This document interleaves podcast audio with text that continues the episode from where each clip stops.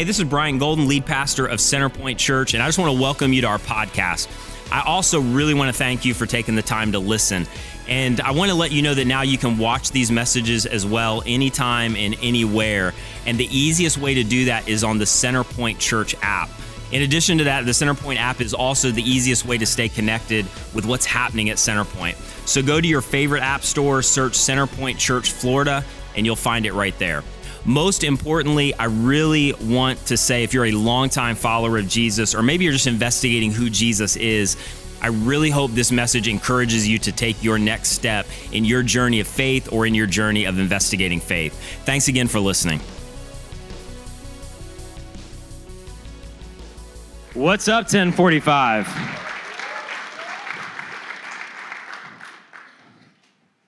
Anybody excited to be here today?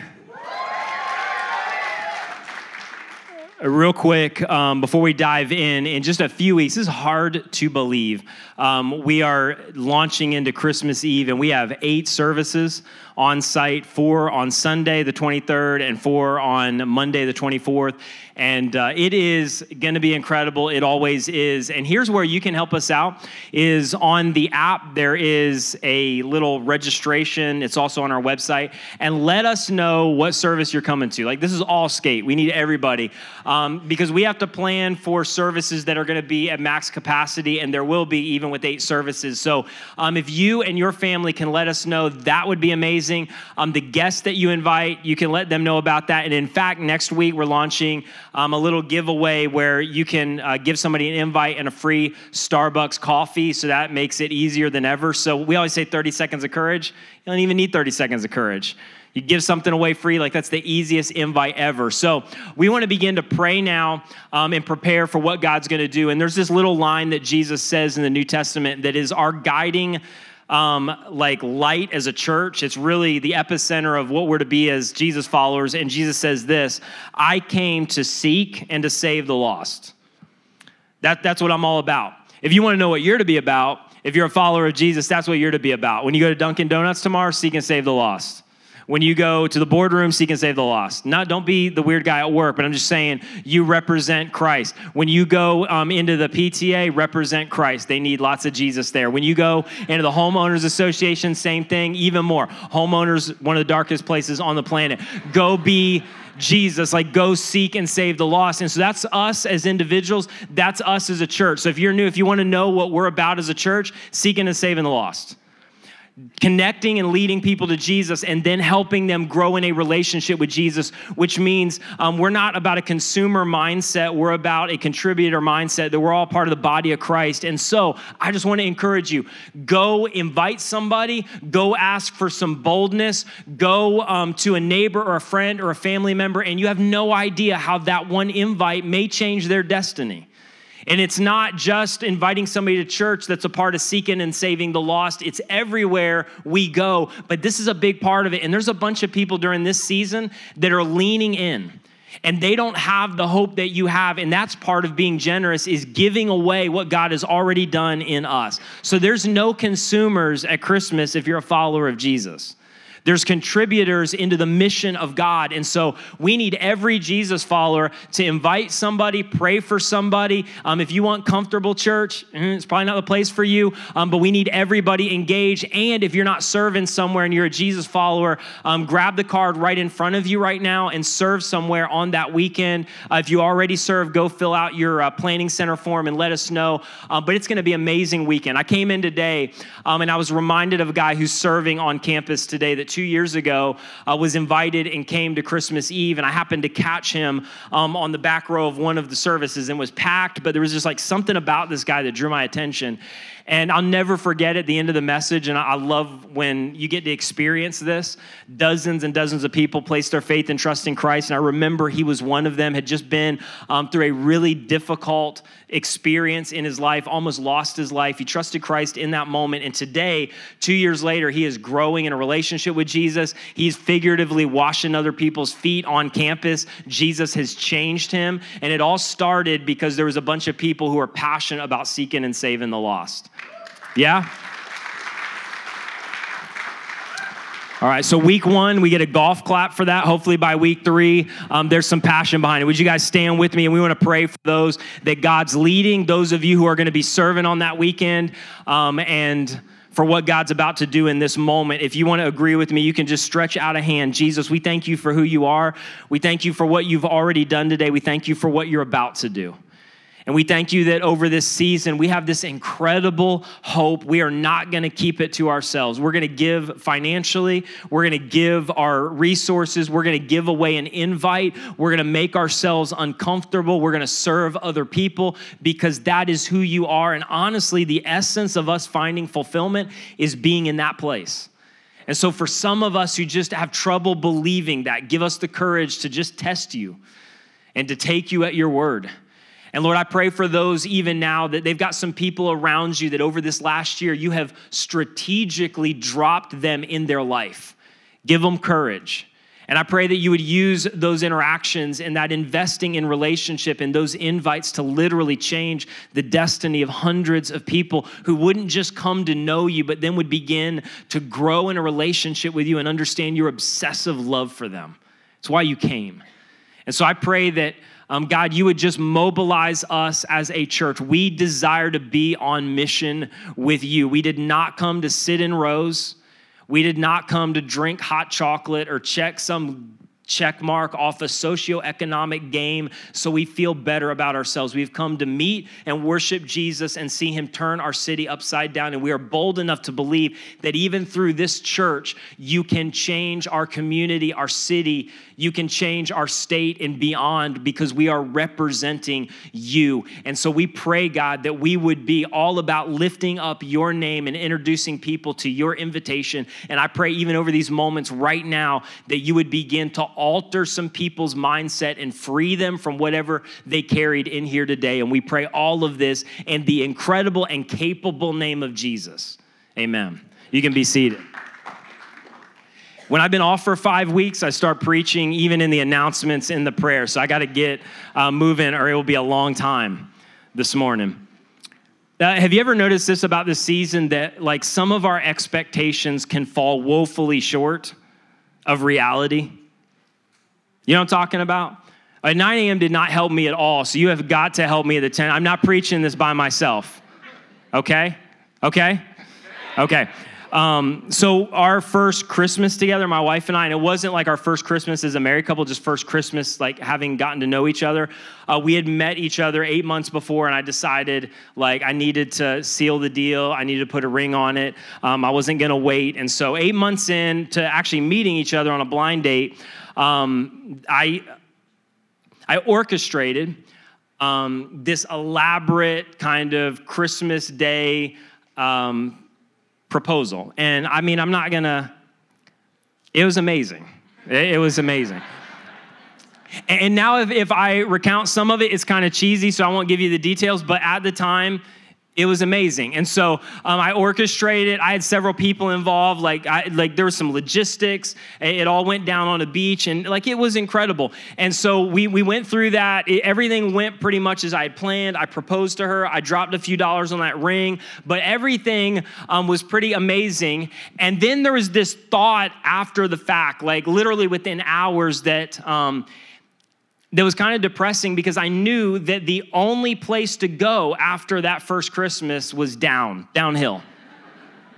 Like everything was never gonna measure up. It was gonna pale in comparison to that. So I remember going into our second Christmas, our first as a married couple, um, just moved into this little townhouse. And, you know, it's like all your first, first Christmas tree, first, you know, waking up on Christmas morning. And like you feel, you're adulting at that point, And so it feels pretty cool. And so um, we're getting up and I was pretty excited about it. And we started to open, you know, we gotten each other gifts and um, she starts to open her gift and she's all like, she's excited and, and I'll never forget, this is not over exaggeration, her opening her gift, and immediately her facial expressions changed to,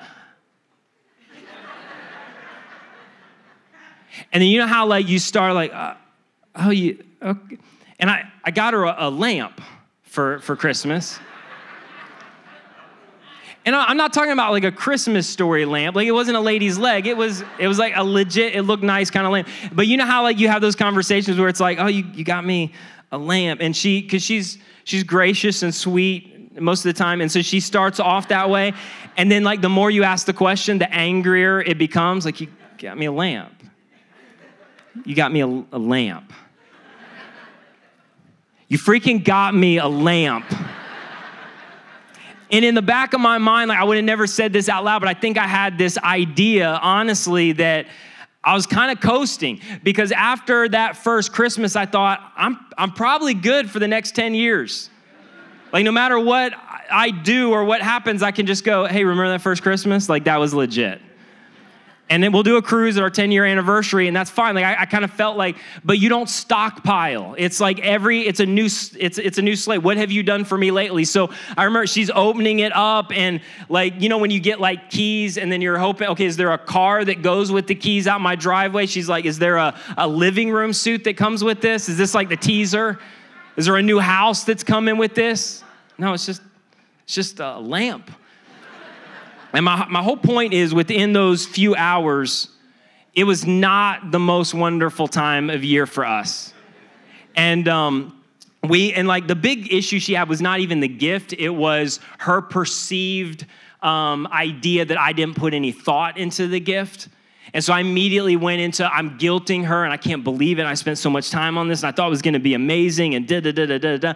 And now, eight years and three kids later, I, I, this is the first time I feel safe enough to talk about this. Is um, what she said is exactly what happened. I was just deflecting. I walked into Walmart the night before. The first aisle I saw had lamps in it, got the lamp, got it home. Voila, that is your present on Christmas morning. And so I just want to apologize to you, baby. Um, eight years later, that actually is what happened. Um, so it's easier when there's a buffer of a couple hundred people. And by the time I see her later today, it'll be much better. So, um, so I got to get back on point because I, I, forget honestly what I was even going to talk about. My actually, here's my takeaway for you. If you're a guy, this is me leading and discipling you. If you don't get anything else today, don't get your wife a lamp for Christmas. All right, or you will not unwrap anything ever if you know what I'm talking about. So, so my whole point is I got to move. I don't know.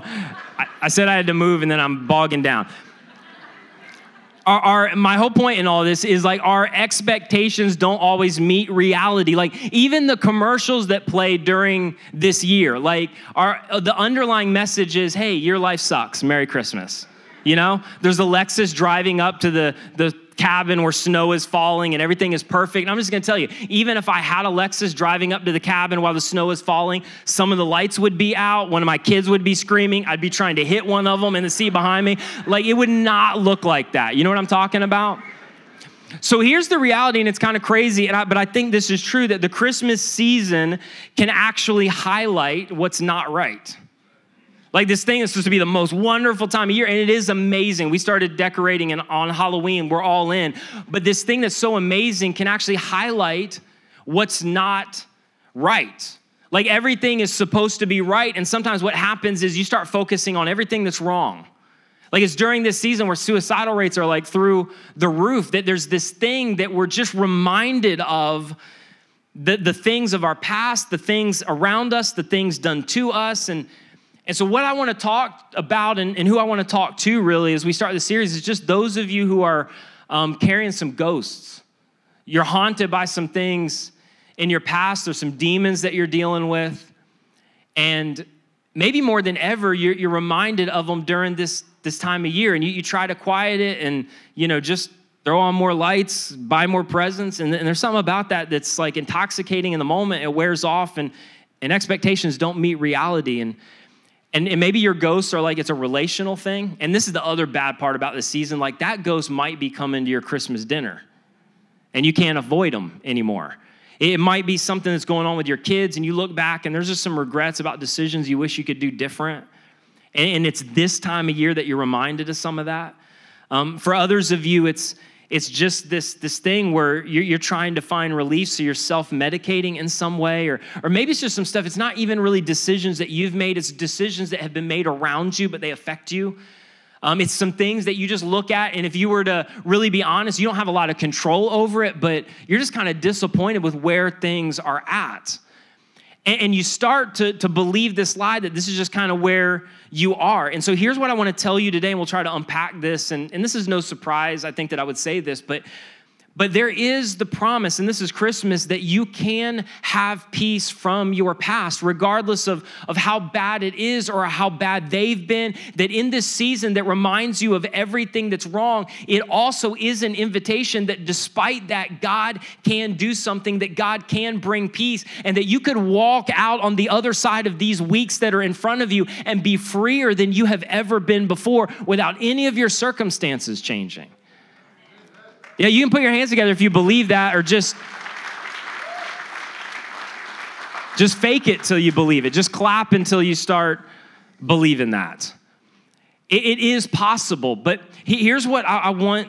Here's what I want to tell you is that that if you're ever going to receive the promise of peace for your past, it's it's going to happen by a change of perspective. In fact, for a lot of us, our perspective has to change before we are ever going to be at a place to where we can find freedom for the stuff that's haunting us or the stuff that we are dragging around.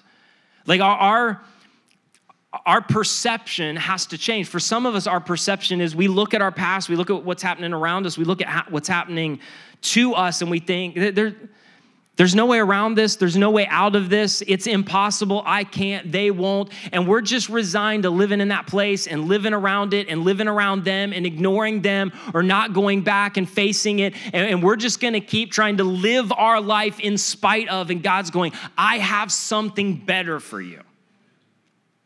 So, 1400 years before a baby shows up in a manger, there's a nation of Israel, and God makes a promise to the nation of Israel, and I'll try to tie this around at the end, but it's a shadow of the promise that God would make to us. And there was differences, but it really was a picture of the promise that God ultimately would make to us in Jesus. God comes to the nation of Israel and says, I, want to do something specific through you. I'm gonna, I'm gonna birth a movement ultimately through you, but here's what it's gonna require. Um, you're gonna have to go and face some unbelievable odds, some unbelievable threats, some, some pretty big threatening enemies in order to obtain the promise that I have for you. And, the promise that he had for the nation of Israel actually resided around a piece of land. And through that piece of land called the promised land, he was going to raise up a nation that ultimately would birth a Messiah. And so he says, listen, you're, you're gonna have to, you're gonna have to confront some things, but I'm gonna be with you. And when you doubt, just remember I've made the promise. I've made the promise that if you trust me and that if you believe that I'm gonna give you peace from your enemies and I'm gonna lead you into my promise, I will be there. I will fulfill what I said. And it was a shadow promise of what God ultimately would do through Jesus and making us a promise that no matter how bad things are, and some of you do not believe this, but I'm praying God does something in your heart that no matter how bad things are or how bad they are, there is the promise of the defeat of those enemies, the slaying of those ghosts, the killing of those giants that stand in the way of your peace. And it may not change your past, but it can give you freedom from your future. And so God comes to the nation and says, okay, you, you got to go into this land. And you maybe know the story. The nation gets to the edge of the land around the Jordan River and they send some spies in, and 10 of them come back wetting their pants, going, There's no way we're going in there. I know God promised it. I know there's a promise of peace. I know He said He's going to give, give this to us, but they're, they're giants in the land. We don't know what's in the water, but like seriously, we are outmatched and, and we're grasshoppers in comparison. And so they got basically the edge of the Jordan and they had this crossroads of where they were going to believe God or not. And they decided they weren't going to believe God, they weren't going to trust God. And maybe you know the story. They end up not going into the land and they wander in circles in the middle of the desert for several decades. And they start to rack up all kind of bad decisions. And basically, I mean, figuratively give God the finger over and over again, not trusting Him. And all of a sudden, they're in the middle of the desert and there's this representative of what God has called them to, this promise, this peace, but they haven't entered into it. And so now all of a sudden, this promise of I'm gonna give you peace and defeat your enemies is nothing more than a reminder of their past. It became a reminder of what they didn't do, it became a reminder of all the bad decisions they made, it became a reminder of why they're hanging out in the middle of nowhere rather than being where they ultimately wanna be. It was representative of everything that they didn't want to face down. And there they are in the middle of the desert. And all the while, they had this invitation of, You are either going to receive my promise of peace, or you are going to stay here in the middle of nowhere and be far from what I have for your life. And so God comes to them and he's like, Hey, hey listen, uh, it's been a few decades. For some of you, it's, it's been a few decades. Are you tired of this yet? Are you tired of this yet? God's like, Are you guys tired of this yet? I, I want you to trust me and I want you to go back and I want you to face down and I want you to confront and I want you to fight all of the enemies that stand in the way of your peace. And my promise to you. And you have a choice of whether you're going to continue to hang out here or you have a choice of whether you're going to go back. And ultimately, confronting your past, Israel, is going to hinge on your perspective. And here's what I would tell you for a lot of you and for me is that confronting your past is going to hinge on your perspective and you're hanging out in the middle of the desert and there's some unresolved conflict and some some things from the past that haven't been dealt with. There's some unmet expectations. And here you are and whether you believe it or not there is the shadow promise of i want to give you peace from your past and i want you to go into the land. I want to defeat your enemies. And you are going to choose whether you're going to go back confront and fight or whether you're going to continue to hang out here so God, in the middle of all this, comes to Israel in Joshua 1 1 and says, I love this. Sometimes we miss this in the text, and maybe this just speaks to me, but he but all of this has happened, and in Joshua 1 1, it says, After the death of Moses, the servant of the Lord, the Lord said to Joshua, son of Nun, Moses' aide, Moses, my servant, is dead. Now just pause for one second. Now you know Moses, right? Like Moses is burning bush Moses, if you've ever been around the church.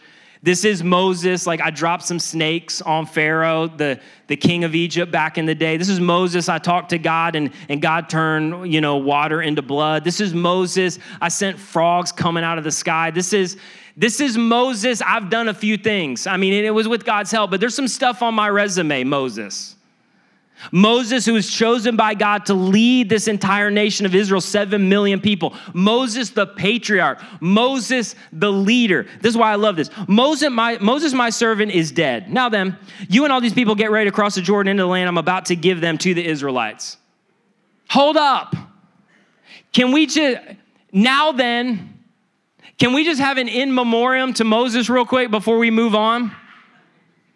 Can we like sit together and like remember and tell some stories and talk about how amazing Moses was? I mean, Moses who freaking parted the Red Sea and, and with God's help beat down Pharaoh and led Egypt, um, led Israel out of Egypt's captivity is dead. And, and the only thing you have to say is, Moses is dead. Now then, go back to where I told you to go in the first place and let's go get our land. Like, are you serious? And, and here's why this just strikes me is because the, the now then is the offer for every single one of us because what God was saying to them is, yeah, Moses is legit, but, but just make no mistake. What I have promised you and what I want for you, what I want for your life, what I want for your past, it is not contingent on any person.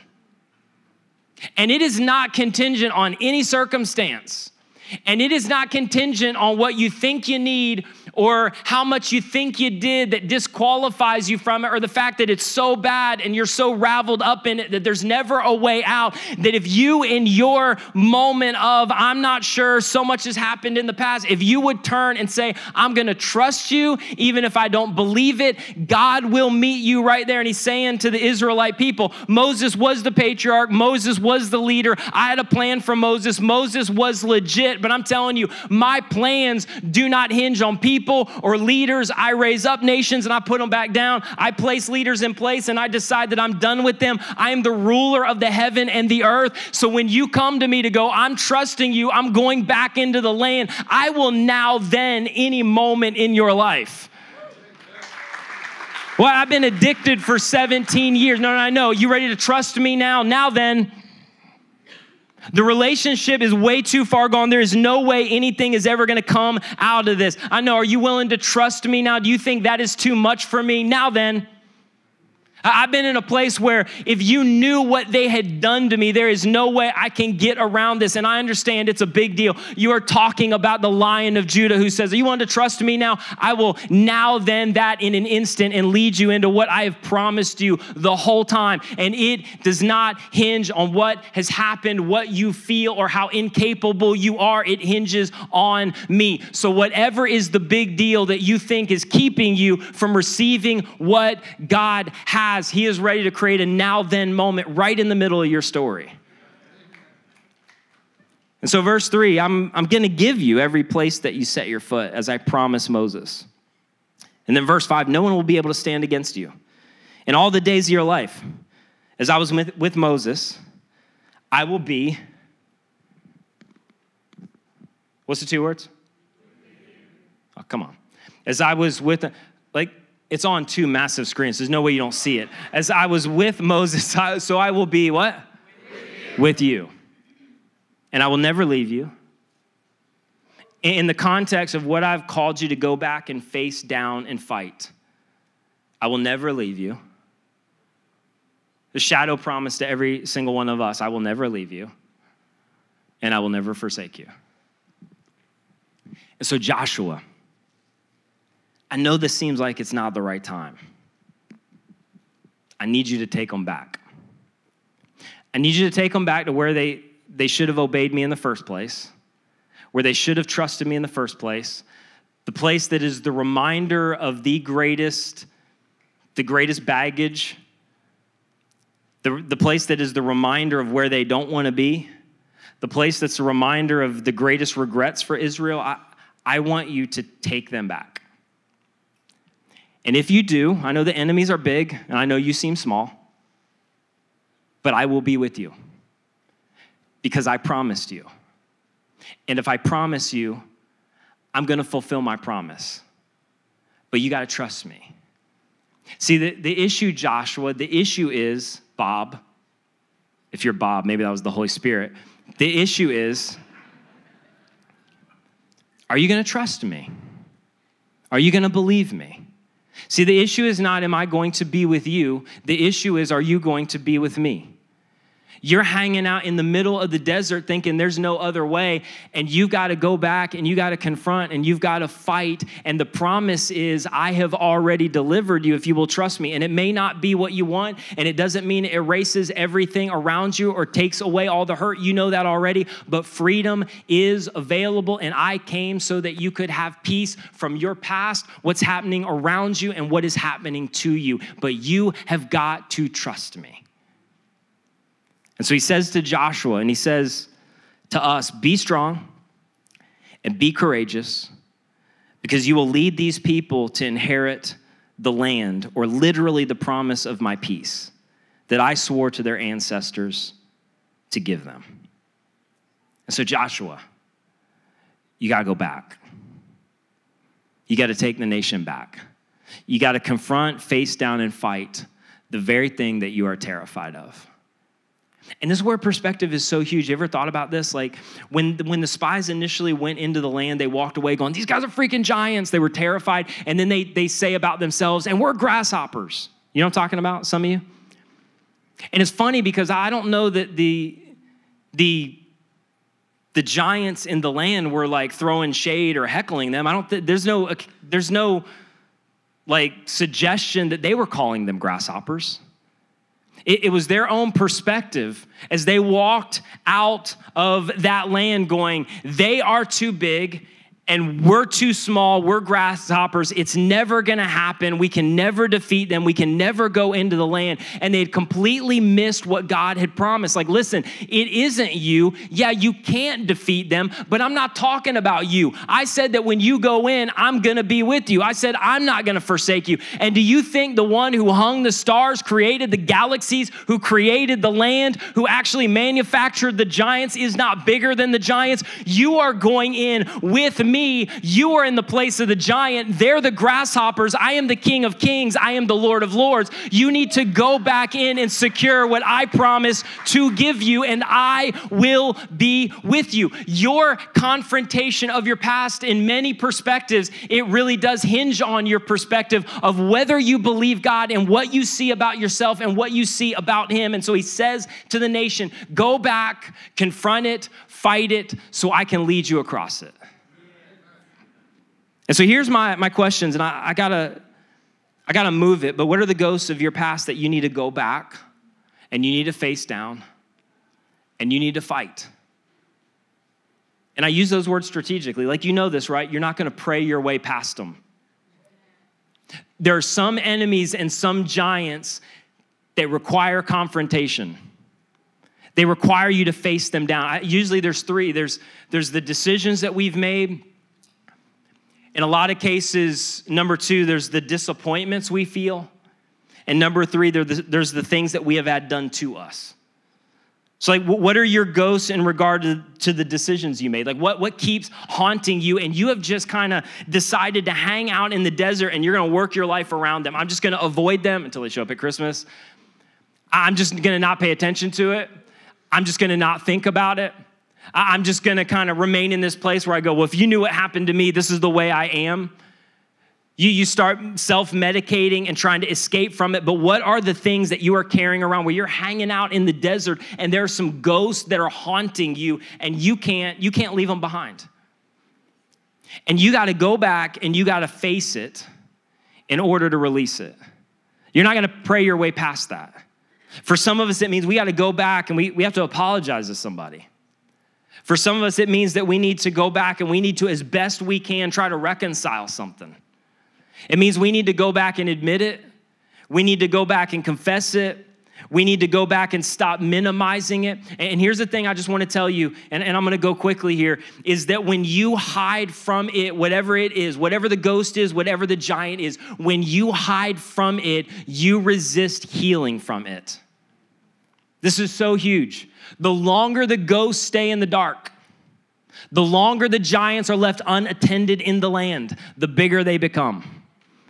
And Jesus is inviting every single one of us into healing, but you have to take up the invitation. Jesus heals what you invite him to heal. And so I'm just telling you, stop trying to pray your way past it, make that a part of the deal. But there are some things you got to fight, there are some things you got to confront, there are some things that terrify you and scare the hell out of you. You have to move back, you've got to face them down, you've got to look them in the eye, and you've got to give the enemy a right hook to go, I am not going to keep this hidden any longer. Yes, I did it. Yes, I stole it. Yes, I heard them. Yes, I walked out. Yes, I wish I could change it. But I am going to live a life where I am reminded by my past, but I am not controlled by my past. And it may not happen in the moment, but here's what you need to declare is that Jesus desires to give you freedom and lead you to conquer those enemies and live at peace from your past. And it means I'm going to bring it to the surface. I'm going to confess it to you. I'm going to get in community and let somebody else know what I'm carrying. And I'm going to invite Jesus to begin to lead me to a place of healing. And I am not going to be haunted by this anymore.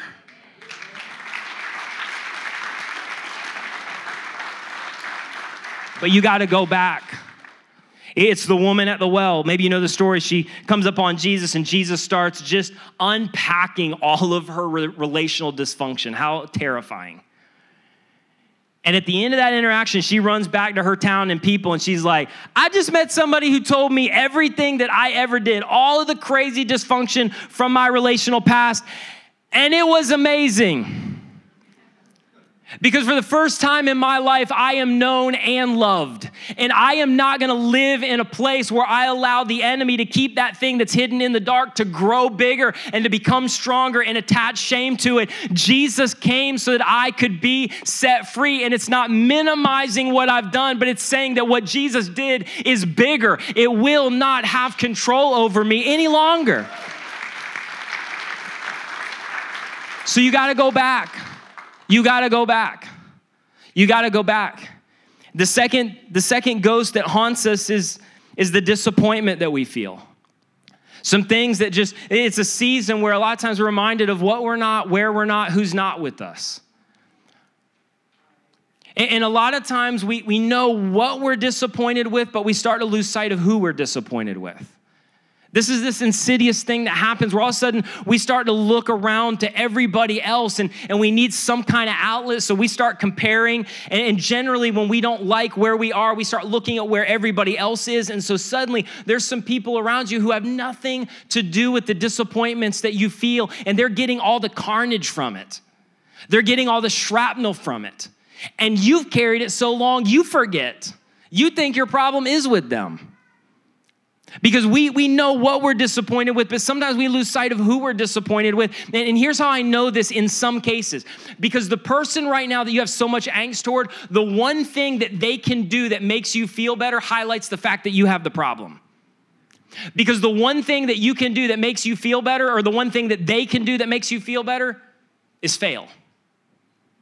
And the thing that they can do that makes you feel better with what you feel in terms of the disappointments that you're carrying highlights the fact that you have a problem. And here's the thing that you got to get to the center of. Do you know ultimately, in many cases, who you're disappointed with? I'm not saying it's not somebody you live with. You, you may have right to be disappointed with them, but you know who ultimately, in some of those circumstances, you're disappointed with? Who is the only one who could have changed it, could have reconciled it, could have healed it, could have made it better, could have given you the promotion? Ultimately, it's not them.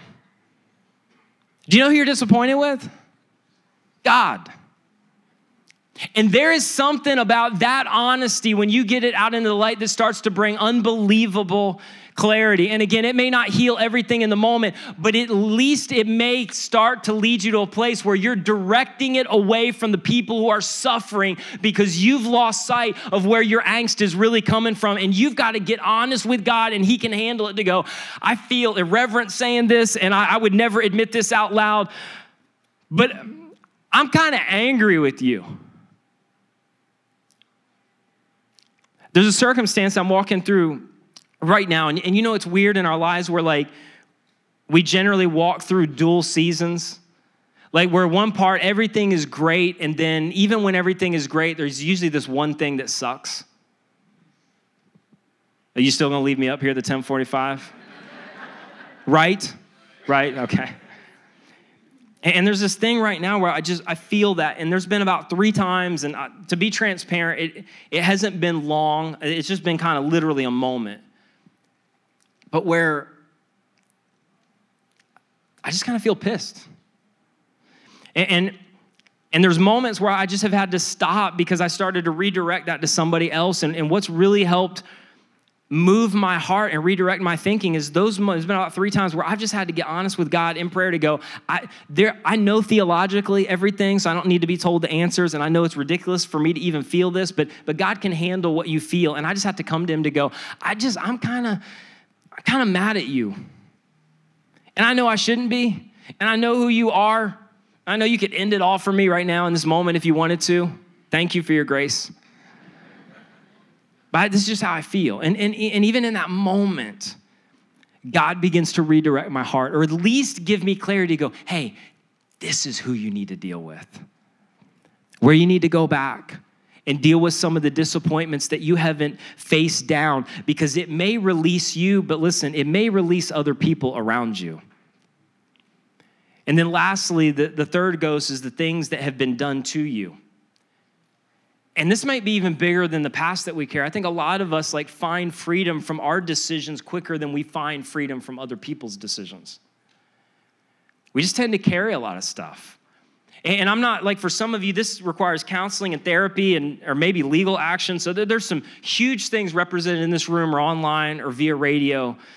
So I don't want to oversimplify, but I want to talk to some of you where it's something that you've carried, an offense that you've carried, and and it's not minimizing the offense and it's not making it not a big deal. It is a big deal.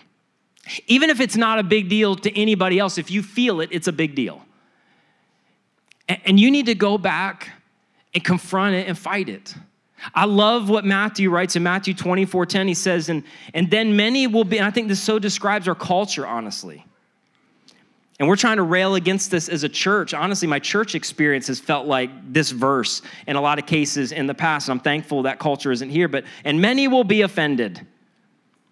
and will betray one another and will hate one another. And the literal Greek word is scandalon. It means they'll be trapped. They'll be, they'll be baited into it.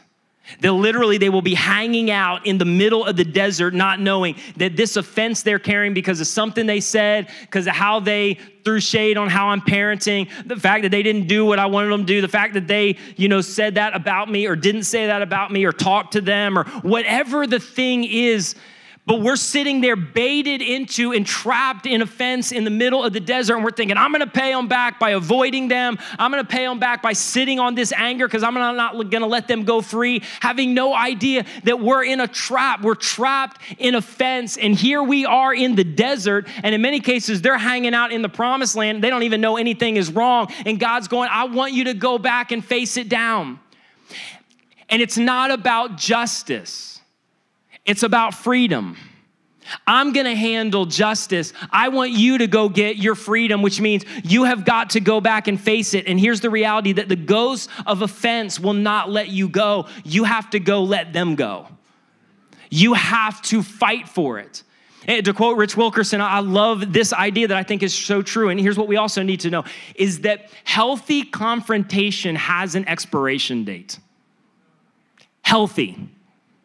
There may be something right now where you need to go back and confront, but I'm telling you, the longer it is left unattended and the longer you stay strapped in or trapped in a fence, the bigger the giants are, the larger the ghosts become, the quicker you can go, the better. And so it may mean that you need to get something out and go, yeah, this is what you owe, owe me. I'm not minimizing it, I'm not taking away from it. You may still be an idiot. Jesus, move in your heart, but you really did do that. You really did say that that. You really did walk out. You really did hurt my reputation. You really did steal that season of my life. But I'm going to leave justice with God and I'm going in freedom. So I'm going to face down this enemy. I'm going to walk back into the land and I'm going to receive the promise of freedom over what has been done to me. And I'm not going to live here anymore.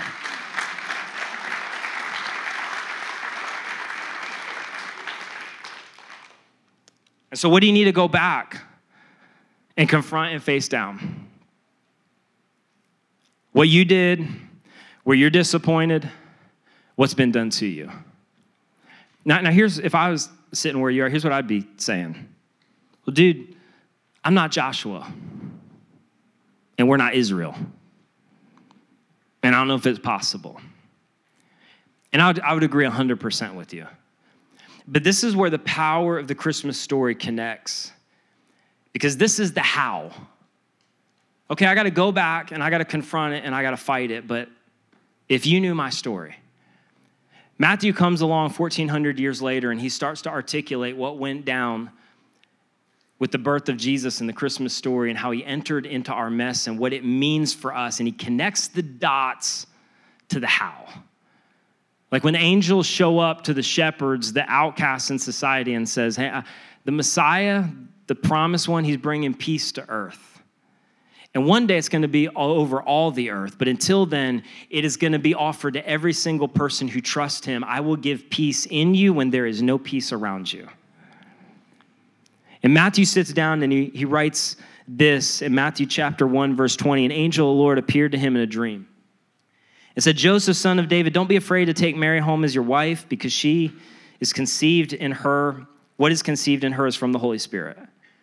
In verse 21, she will give birth to a son, and you are to give him the name. What is it? You're to give him the name what?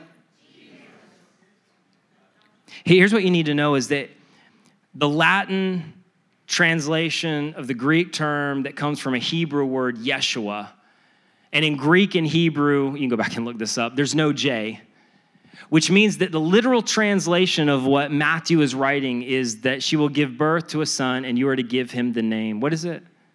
Joshua. That literally you've been praying to the wrong guy the whole time. That's why your prayers aren't getting answered. What you have to understand is the Christmas story actually starts in Joshua. That Joshua is Jesus that Joshua was a picture and a shadow of the characteristics of the coming Messiah. And so that may not mean a lot to you, but in the first century, when Matthew's writing this and, and recounting this, every Jewish person is on the edge of their seats because they knew about Joshua. And they were stuck in a religious system where they would offer bulls and goats, but it never did anything about their past. It never took away any of the ghosts. The giants just kept getting bigger. And so Matthew says, Joshua's here. And they're thinking, say what? Joshua is here? Because when Matthew writes that, here's what every Jewish person is thinking is that Joshua, the warrior king, is here. We remember Joshua. Joshua was one of the two spies that walked out of the land while everybody else was terrified and says, We should go take it and believe God. Joshua was the guy that when, when God came to him after Moses died, said, All right, let's go. We're going to do this. And he led the people to the edge of the Jordan, and God parted the waters, and Joshua led them into the land. And he went into um, the places of Gibeah, and he cried out to the Lord to say, Hey, could you stop the sun and the moon for a little while so we could have more daylight and fighting? And God did it. And then Joshua led them into Jericho, and under Joshua's leadership, Jericho came tumbling to the ground. He went into Canaan, and Canaan Canaan had no chance. Israel decimated Canaan. He brought them into Amalekite, to the Amalekites, and every one of them had to bow their knee to the Israelites. Joshua was a little gangster. Joshua was the warrior king. Joshua led us to defeat our enemies, led us to secure the land, led us to receive the promise of peace and to receive what God had given us all of these years. And so they're saying to Matthew, You're telling us that Joshua, the warrior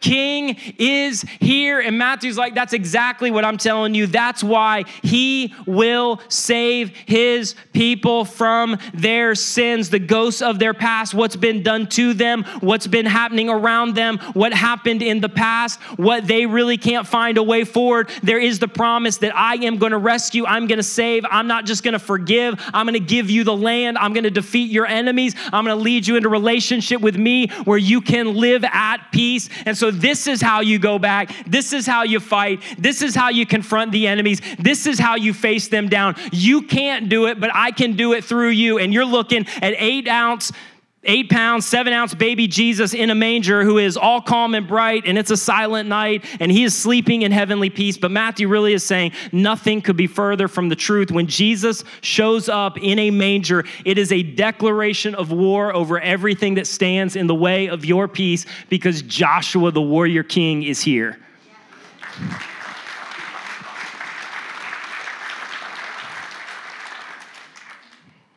So you can't but he can.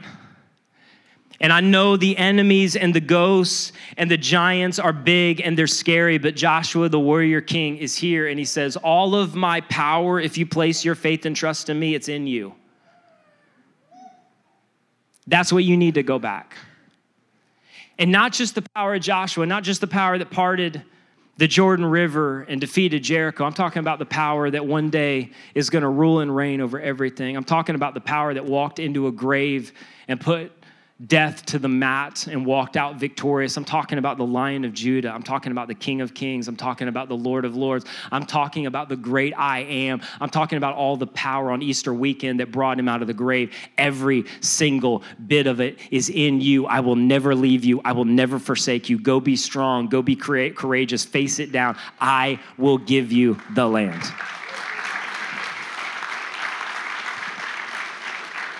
In Romans, Paul says this I'm going to be done in a second. No, despite all these things, overwhelming victory is ours through Christ who loves us. And I'm convinced that nothing can separate us from God's love, not death, not life, not Moses' death, not Jesus' death, not the death of a relationship, a dream, or a marriage, not angels or demons, not the ghosts or demons that you carry, not the fears of today, not the worries of tomorrow, not even the powers of hell can separate us from God's love. No power in the sky above or earth below. Indeed, nothing in all of creation will be able to separate us from the love of God that is revealed in Christ Jesus. You need to go back and you need to face it down and confront it and fight it. And confronting your past is going to hinge on your perspective. because you're wandering in the desert thinking, I can't, I'm not, it's never gonna happen. And you've left, left the ghosts unattended and they've gotten larger and larger. You've left dealing with the giants, and so they've gotten bigger and bigger in your mind, and you've gotten smaller and smaller. Recently, um, my four year old son went through a thing that, like, I think most little kids go through, but he started seeing like ghosts at night in his room. And so he started coming to me, and you know, it's just that like silly little, oh, there's no ghosts in your room, and you know, whatever. And then he kept like, it's like night after night. He's like not getting sleep. You know, there's no peace. He's like, whatever he saw, like he felt like he saw it. You know what I mean? So he kept he kept describing these things to me, and they were in like really crazy detail. So whatever he saw, he thought he saw it, and man. And so I'm like, well, I'm I'm a grown man. There's not ghosts. I don't even think theologically that there's, there's, dude, there's not ghosts. And he just kept describing these things like to where it got to a point where I'm like, what are you seeing in your room? Like, does he see dead people? And so I'm like, all right, dude, we're um, I'll go sleep with you for a little bit and we'll get to the bottom of this because this is crazy and ridiculous and I wasn't gonna tell him, but you're kind of freaking me out. So I got into his top of his bunk, and I'm like, all right, I'm a there's, there's no ghosts. Um, I did have a little Bible hid under the blanket that he couldn't see, and I was quoting the Lord's prayer, "Hallowed be Thy name, Thy kingdom come." I don't know what you do when a ghost comes, but I'm just thinking. Probably need a Bible and the Lord's Prayer um, running through your head. I didn't grow up Catholic. If somebody would give me rosary beads, I would have had them right there in that moment. So I'm just sitting with him for a little while and like, all right, we're gonna get to the bottom of this. And uh, finally, he's like, There he is. Hallowed be thy name, thy will be done, thy kingdom come. So I like, I looked over, and exactly what he had been describing is showing up on his wall. Like, I, dude, I get it. That look, that's a man in a trench coat with a hat, and he does look like he's gonna kill you. So I see why you have not been sleeping. But I had I had the, the leverage of perspective. Because I could look over there and go, that is what you're describing is exactly what you see. But what I know is you got two little World War plane planes hanging from your ceiling right there and they're reflecting off this light and and that's the thing that's making the image on your wall. And so this thing that has so much power over you so much control over you that is ushering in so much fear for you the fact that you can't sleep at night like i i get it. I see it. Like i understand why you've been so afraid but i have a different perspective that that thing that you are looking at has no power over you. It has no control over you. It has no ability to steal your peace. It is is a shadow. It has nothing that it has that can come against you. And what I want to tell you today is I know the enemies are big. I know the giants are strong. I know that they are terrifying you to death, but your perspective changes everything. And when you come to the place to go, I'm no longer going to live in, I can't, it won't, it's not possible, it's never going to happen. And you realize, no, on my own, I can't, but He can. I can go back into the land. I can cross the Jordan. I can walk in and receive the the promise despite the enemies because Jesus is here, not a baby in a manger but Joshua, the warrior king, who says, I have promised it to you. You can go and receive it and walk in and embrace what I said could happen. You can have victory over your enemies. You can have peace for your past. And the moment you are willing to decide to go back is the moment I am willing to conquer it with you. And so, right now, in this moment, you can't, he can, you can't, he can, you can't, he can because Joshua the warrior king is here. And so go back because it's not you, the grasshopper, against the giants. It is the giant. It is Jesus. It is the lion of Judah. And whatever you're facing down is a grasshopper in comparison. And he's already made you the promise. And so you got to go back. You got to face it. You got to confront it. And I'm telling you, regardless of whether the circumstances change, Jesus has made it clear by coming to earth and condescending into human flesh. I I will give you peace. It's why I showed up. It's why I came. It's why I entered into earth. So, where do you need to go back? Would you just stand with me all over the house right now? If you're online right now, like this, this may be a moment for you. If you're listening on radio, if you're podcasting somewhere, and what I'm well aware of is I, I can't manufacture it, but I, the thing that I've been praying and honestly agonizing over is a bunch of people who you've encountered Jesus. And we're so prone to give into the lies where God is inviting us into freedom. And the crossroads is are you going to stay hanging out here? Are you going to trust him? And I can't oversimplify, and I know it's a big deal, and I know that whatever you're facing, I may not even be able to relate to. But this season that maybe brings so much to the surface about what is not right is an invitation that over these next few weeks, the thing that you're praying about, the thing that has caused so much angst and anger, it may not change. But I'm telling you, you can go free. And here's the thing about Israel, and I'll, be done with this, is they had no idea was what was at stake if they went back and confronted all the things that represented their past, all of the literal giants in the land. They had no idea what was at stake. They, they really had no idea what God was going to do, but through their obedience and trust, He raised up the Messiah, Joshua, the warrior king, who had come to earth and multi generationally would offer salvation to the world. They had no idea that that hung in the balance. The last thing, you have, you have no idea what is at stake and what hinges on your decision to change your perspective and to trust what Jesus says and go back and confront it and fight it. Because in many cases, it's not just gonna mean your healing, it's gonna be multi generational. It's going to heal some people around you, and it's going to heal some people coming behind you. And in fact, there are some people who need your healing to take place in order for them to find healing. You're the catalyst, you're the linchpin. So, are you willing to go back and confront what you've done, confront what's been done to you? To confront what you're disappointed with. And I'm not naive, it's not gonna happen in a moment. But to ultimately slay those ghosts, defeat those giants, and go free, because I'm telling you, that is God's will for your life. Would you guys pray with me all over the house? If you're online, if you're somewhere in a dorm room or a coffee shop right now, Jesus, we thank you for who you are.